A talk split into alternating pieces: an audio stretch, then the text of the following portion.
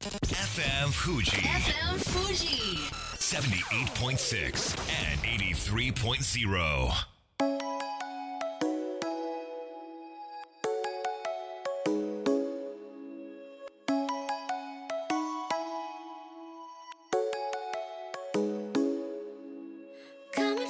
月曜夜のひとときいかがお過ごしでしょうか？この番組「みんなのラジオは」自分の故郷を盛り上げたい誰かの役に立ちたいぜひ知ってほしい聞いてほしいそんなたくさんの思いを発信していく番組です。本日で第157回の放送を東京代々木のスタジオビビットより生放送でお届けしてまいります。気がつきますと自分の周りにもキャンプ好きが増えてきましてそのキャンプ好きの友人たちに強引に誘われ今週末群馬県前橋市でキャンプをするそんな流れです。そこのキャンプ場市が運営しているようで場代は無料なんだそうです。その代わりレンタルができない。テントとかタープとかランタンとか全部自分たちで用意しなければなりません。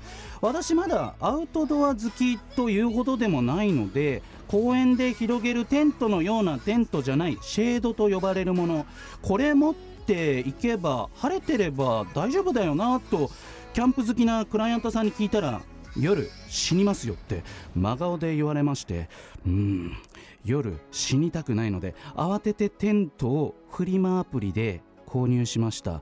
ちなみに初心者が陥る失敗ってどんなものがあるんだろうとなんかどんどん不安になって調べてみたところテント設営にやたら時間がかかる。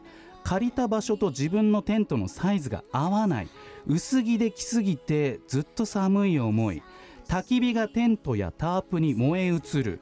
食料を野生動物に食べられてしまう。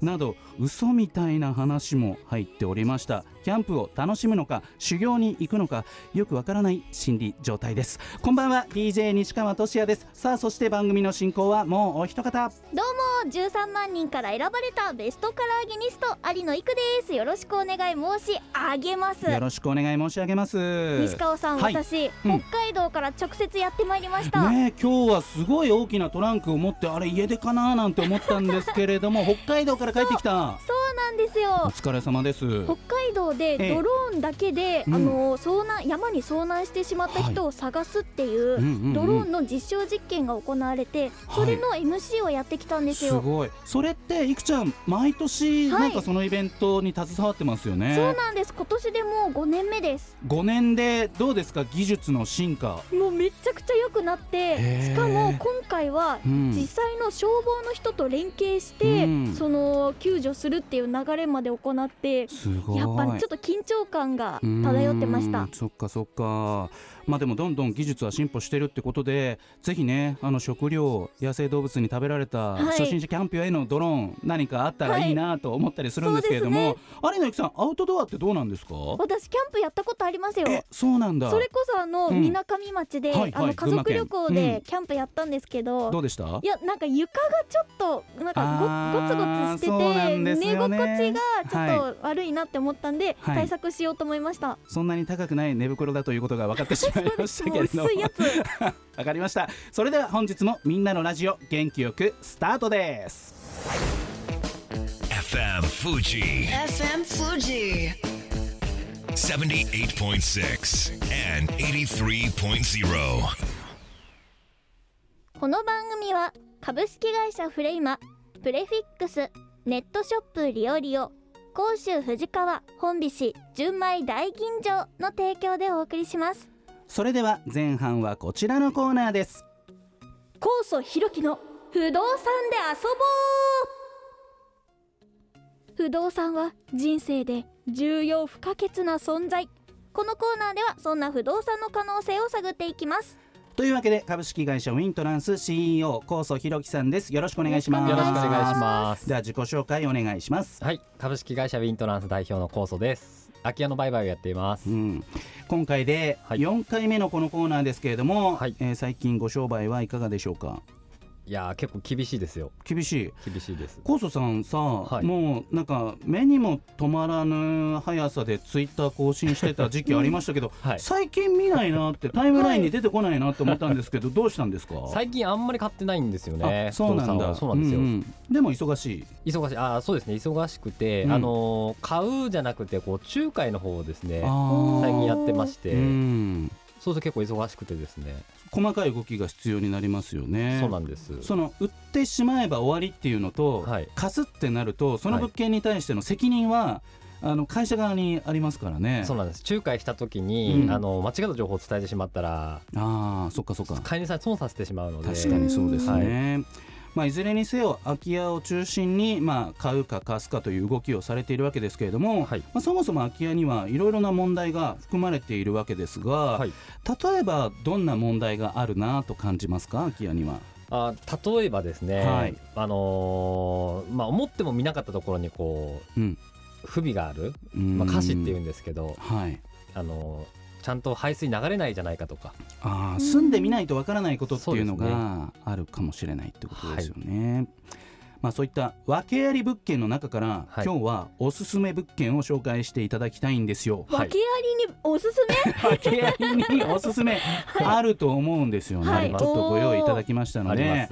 さあ高祖さんおすすめの物件ご紹介ください。はい、えー、とまず一つですね、はい。えー、と埼玉県。埼玉県。埼玉県。お関えー東じゃないですか。そうなんです、うんうん児玉郡。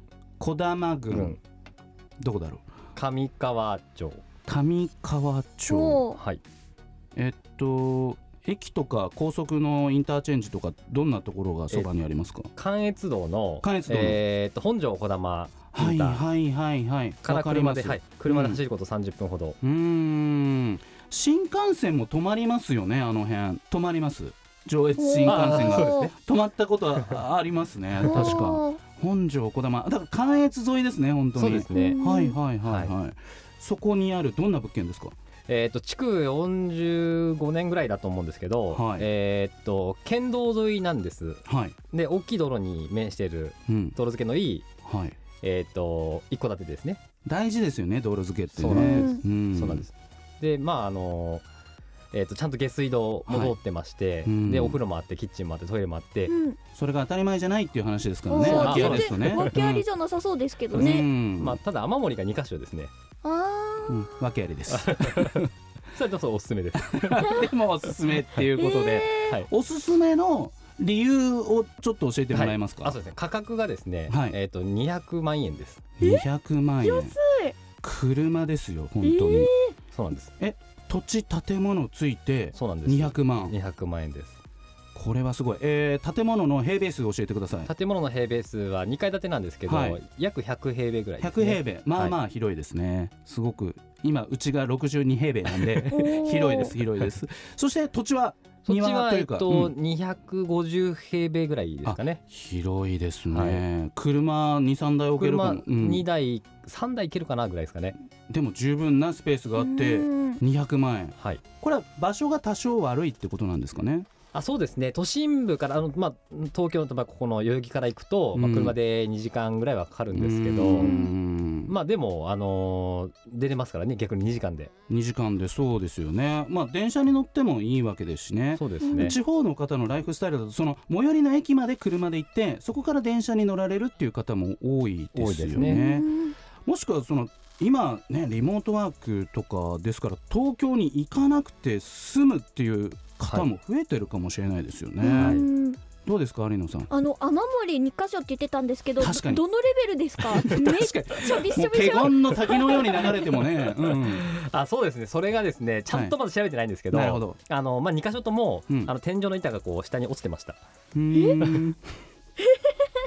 天井の板が落ちてるもう天井の役割果たしてないですね。そうですね。今え思えば。えっとそれはだから200万で買ってから、はい。自己資金でさらに上乗せして直してねっていう話ですよね。いく感じうですね、ん、いくらぐらいかかるんですかねこの天井って。まあ、直し用にもよるんですけど、はい。あの本当に応急処置だけだったら20万から30万ぐらいだと思うあーまあまあでもトータルで考えたら安いですよ。安いですよね。今、はい。目まぐるしく損得感情がね 働きましたけれども。まあそうやっていろいろ考えながら買ったりするのが面白いのかなという感じがしますけれども、ありがとうございます、もう一件どうでしょう？おはい。すすめ物件、もう一件今度はですね。神奈川県、お神奈川県。これも関東ですね、はい。うん。横浜市。え良さそう。魅力的な街、江南区です江南区。江南区。江南区。これ調べたんですけども、あはい。江南区あのー人口20万人超いるらしいんですよ。おなかなかの規模ですね。そうなんです。ん。であのー最寄りの駅が江南中央っていう駅ではい。横浜駅まであのブルーラインというはい地下鉄はい。1本で、はい。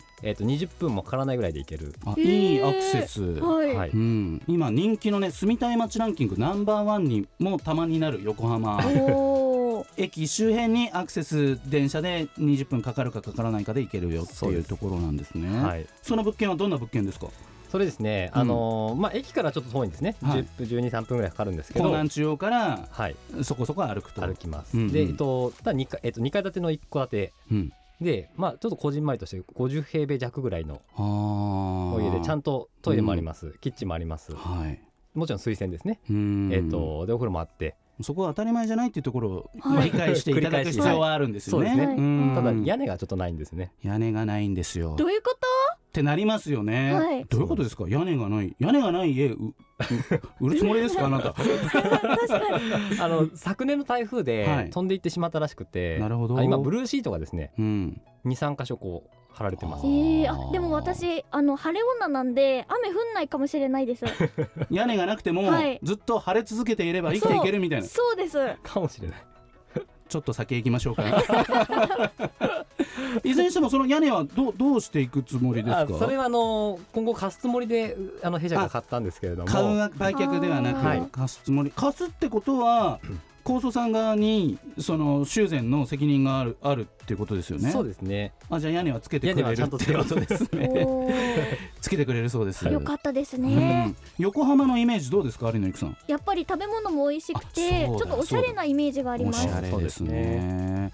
結構どうなんだろう。江南区だと少し横浜のエリアから離れて子育てとか家族世代もあその多いかもしれないですよよ。ねきっと。うん。あとあの屋根をつけるってあの、はい。センス必要じゃないですか？センスがね。その家のはい雰囲気と合った屋根を選ぶとか、あーそういうのは誰が決めるんですか？そうですね。はい。それちょっと考えてなかったですね。でもなんかいっそ派手な屋根つけてもはい。面白いかなって思いますけどはい。い。いとね。思います。あの吉祥寺でしたかねあの有名な漫画家さんがね、はい。派手な家作って、ご近所トラブルみたいなこともありましたけれどもね、はい。はい。まあそうならないよ。うに ほどほどにお願いできればなと思います。はい。ということでどうですか？訳あり物件の中でもおすすめ物件はい。あったような気がしましたけれども。そうですね。やっぱうん。私はまあ晴れ女なので一一回繰目り返しにのなります。はい。ああの雨漏りははい。多分いけるなって思いました、ああ雨漏りははい。直さずにじゃあ、そうです。あのさんの場合は。ノープロブレム。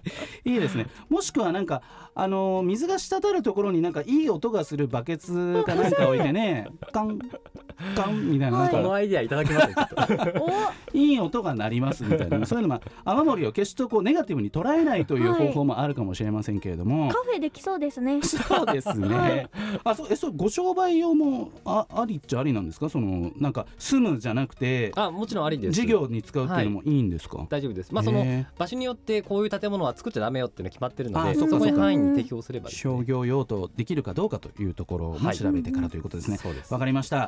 ぜひ来月もですね、はいおすすめの物件などご紹介いただければと思います。はい高層ひろきさんでした。ありがとうございましたそれでは一曲お届けしましょう。ブラックピンクで Love Sick Girl。FM Fuji. FM Fuji. 78.6 and 83.0. さあみんなのラジオ改めまして私西川俊也と有野行くでお届けしております後半はこちらのコーナーです松田亮のカードリームラジオというわけで松田亮さんですよろしくお願いしますよろしくお願いします。では自己紹介そして活動紹介をお願いいたしますはい、立命館大学体育科乗車部の松田亮です。皆さんが少しでも車好きになるきっかけを作ればと思います。立命館大学、はい。えーリモートが主流になっている現在のキャンパスライフかと思いますが、リアルはどうですか？戻ってきてますか？少しずつはやっぱ戻ってきてるんですけどうん。まだまだやっぱリモート中あ心のって感じです、ね、そうなんだ。やっぱはい大学はちょっとね、違うんですね、はい。うんさあそんな松田さん、はい。今日はですねすごい方を呼んでくださいましたので、松田さんの方から、えー呼びかけてください、はい東洋タイヤ商品企画本部グローバルマーケティング部モータースポーツチームリーダーの菅野十一さんです。よろしくお願いします。よろしくお願いします。よろしくお願いします。菅野さん今どちらですか、今自宅からです。えっ、と大阪でしたっけ？そうなんですよ。おおえー今日はお忙しい中ありがとうございます。あ、いえいえ、とんでもないえっ、です。と東洋タイヤについてちょっと事前に調べました。創業1904年、資本金304億円、売上高連結3774億円、従業員数連結1万1840人ということで、もう日本を代表する会社でございますけれども。そんなすごい会社の方と松田さんとのつながりって松田さんどういうことなんですかこれは？そうですね。僕ら大学の学生の自動車部に対してはい。若者を支援してくださるという意味を込めて、うんトヨうん。トヨさんがはい。そのイベントだったりとか、はい。こういろいろなこう助けてくださってるんですけど、うん。若者に対して。そうなんですね。スポンサー的な役割も果たしているということで、えー菅野さんは東洋タイヤさんにお勤めになってどれぐらいになるんですか？えっと、もう実は33年になります。三十三年。はい。えじゃあもうはい生え抜きプロパーですか？もう。ずっそうですね。はい、ずっとですね。そうはい。なんですね。これどうして東洋タイヤに入ろう入社しようと思われたんですか？あの、まあ、子供の頃から車が好きでですね、はい。何かこう、車関係の仕事に就きたいなというところで、こう、うまく求人があったのでっていう感じですね。んまああのー車好きじゃなかったりするとこうタイヤってこうみんな同じに見えてしまいがちなんですけれども、こう人気のタイヤってどんなタイヤなんでしょうか？今はですね、あの、今 SUV っていう形の車が流行ってまはい、して、うん。あのそれ向けの当社でいうとオープンカントリーっていうブランドのタイヤが非常に売れてますね。あのちょっとうんうん。ギザギザっとしたタイヤ。へえどうして人気なんですかそれは？あのーとあのオフロード用のタイヤってお分かりですかね？ちょっとギザギザしたうん感じの。うんうんはい。あれをまあ実際にあのオフロード走る方もいるんですけど、はい。あれを街中でファッションであのつけるっていうのが流行ってまして、そうなんですね。はいよくキャンプ行く人とかもうん。履いてたりとかする、キャンプ行く人も、はい。そっか。お西川さん行くってうん言ってましたそうですね。じゃあタイヤだけ持っていこうかなって思いますけれども。えっとトヨタ屋さんモータースポーツ活動もされているんですよね？そうですね。あの国内はですねあのずっとやってなかったんですけども、はい。あの今年からですね、はい。あのまあ、場所はドイツになるんですけど、えっと、国内の本社の主導で、はいニール24時間レースっていうのにチャレンジ始めました。うーん。松田さんこれどどんなレースなんですか？は世界一過酷って言われてるレースで、い。この人間がもうフルマラソン4周走るぐらいのきつさだと思って、そう絶本当に。対参加したくないような、はい。すごいレースですけれどもこれはやっぱタイヤの耐久性かなんかを試せるってことなんですかね？そうですね。あのカーメーカーさんもみんな車そこへ持って行ってテストするっていう、はい、その24時間耐えられるそのはい。タイヤをそれぞれのメーカーがタイヤメーカーが用意しているということで、はい、あのまあ交換はするんですけどね、ああ、はい。そりゃそうですよね、危ない。そんな菅野さんですが、えっと、この度、国際自動車連盟、通称 FIA の委員になられたということで、はい。これ、どんな組織で、どんなことをされるんですかね？はい。あのまあ、サッカーでいう、ね、FIFA ってね、FIFA、はい。うん。あれと同じような組織であのはい。世界中のモータースポーツの統括をしている機関なんですけれどうも、ん。ここにあの今、世界中でちょっとドリフトというのが流行り始めて、うん。あのちょうど去年、ドリフト委員会というのがこの中にできまして、そこの委員に選ばれたということですね。えー松田さん、これってすごいこと？とんでもないすごいこと。とんでもないこと、はい。ドリフトといえば東洋タイヤさんなんですかそうですねもう僕のちっちゃい頃からうんもうドリフトといえば一番今の D1 っていうのがはい。のそう始まった時からずっと東洋さんはもうずっと出てらっしゃって、え実際松田さんはさ、はい。そのいろんなタイヤでドリフトを試されたことがあるんですか、はやっぱそれ全然違います全然グリップの力とかもう本当に、ははい、ー。タイヤで全然変わってくるスポーツなのでそうななんのでですね。東洋の菅野さんが FIA の E に選ばれたっていう形だとは思うんですけど、あー。これ日本人いらっしゃるんですか？こんな国際的な組織にああの確かに少ない、やっぱりヨーロッパの方が多いです、ね、そうですよね、はいはい。うん。いくちゃん、はい。菅野さんに聞いてみたいことある？私菅野さんのタイヤアイトーク聞きたいです。こういうとこ気になっちゃうとか。勤続33年ですよ。もうタイヤ愛しかないと思うんですけどどうでしょう？タイヤ愛いや、タイヤ愛と言えるかどうかわからないんですけど、やっぱり私たち、職業病でもう車が来ると必ずタイヤを見てしまうという、普通車体見ますよね。そうですね色とか。うん、タイヤを見る。タイヤのどんなところを見るんですか？まあ、やはりあのうちのタイヤかなっていうのを見ますよね。自社メーカーかどうかを確認すると、はい。えちなみにその東洋タイヤさんはこのはいメーカーさんに多くタイヤを供給してますとかっていうそういう相性とかってあるんですか？あのまあ、各社さん、納入させていただいてるんですけども、はい。まあ、トヨタさん、日産さん、マツダさん、うん。三菱さん、ははいい。あの、入れさせていただいてますね。あそうなんですね、はい、そんなタイヤ大好き菅野さんのご自身が乗っている車はどんな車なんですか、うん聞きたい。え実はあの昨年末にちょっと乗り換えまして、うん。あの三菱のスタリオンという、全然わかんないな。すわかります、スタわかリオン松田さん。りますはいどんな車ですか？さんもう30年ぐらい前ですよね、えーはいノーそう車でめちゃくちゃ渋いんですよ渋い車を選んだ理由は菅野さんどういうことなんでしょあの学生時代に憧れてて、買えなかった車ですね、当時は。う。憧れの車を買われたということなんですね。はい、まあぜひあのー国際自動車連盟の活動もそしてはい D1 のその活動も、えー見守りたいと思います。今日はお忙しい中、ありがとうございました。ありがとうございました菅野純一さんでした。それでは素敵な一週間をまた来週。この番組は一般社団法人 AB ラボ株式会社ウィントランスバランスとグロースコンサルティング株式会社。以上の提供でお送りしました。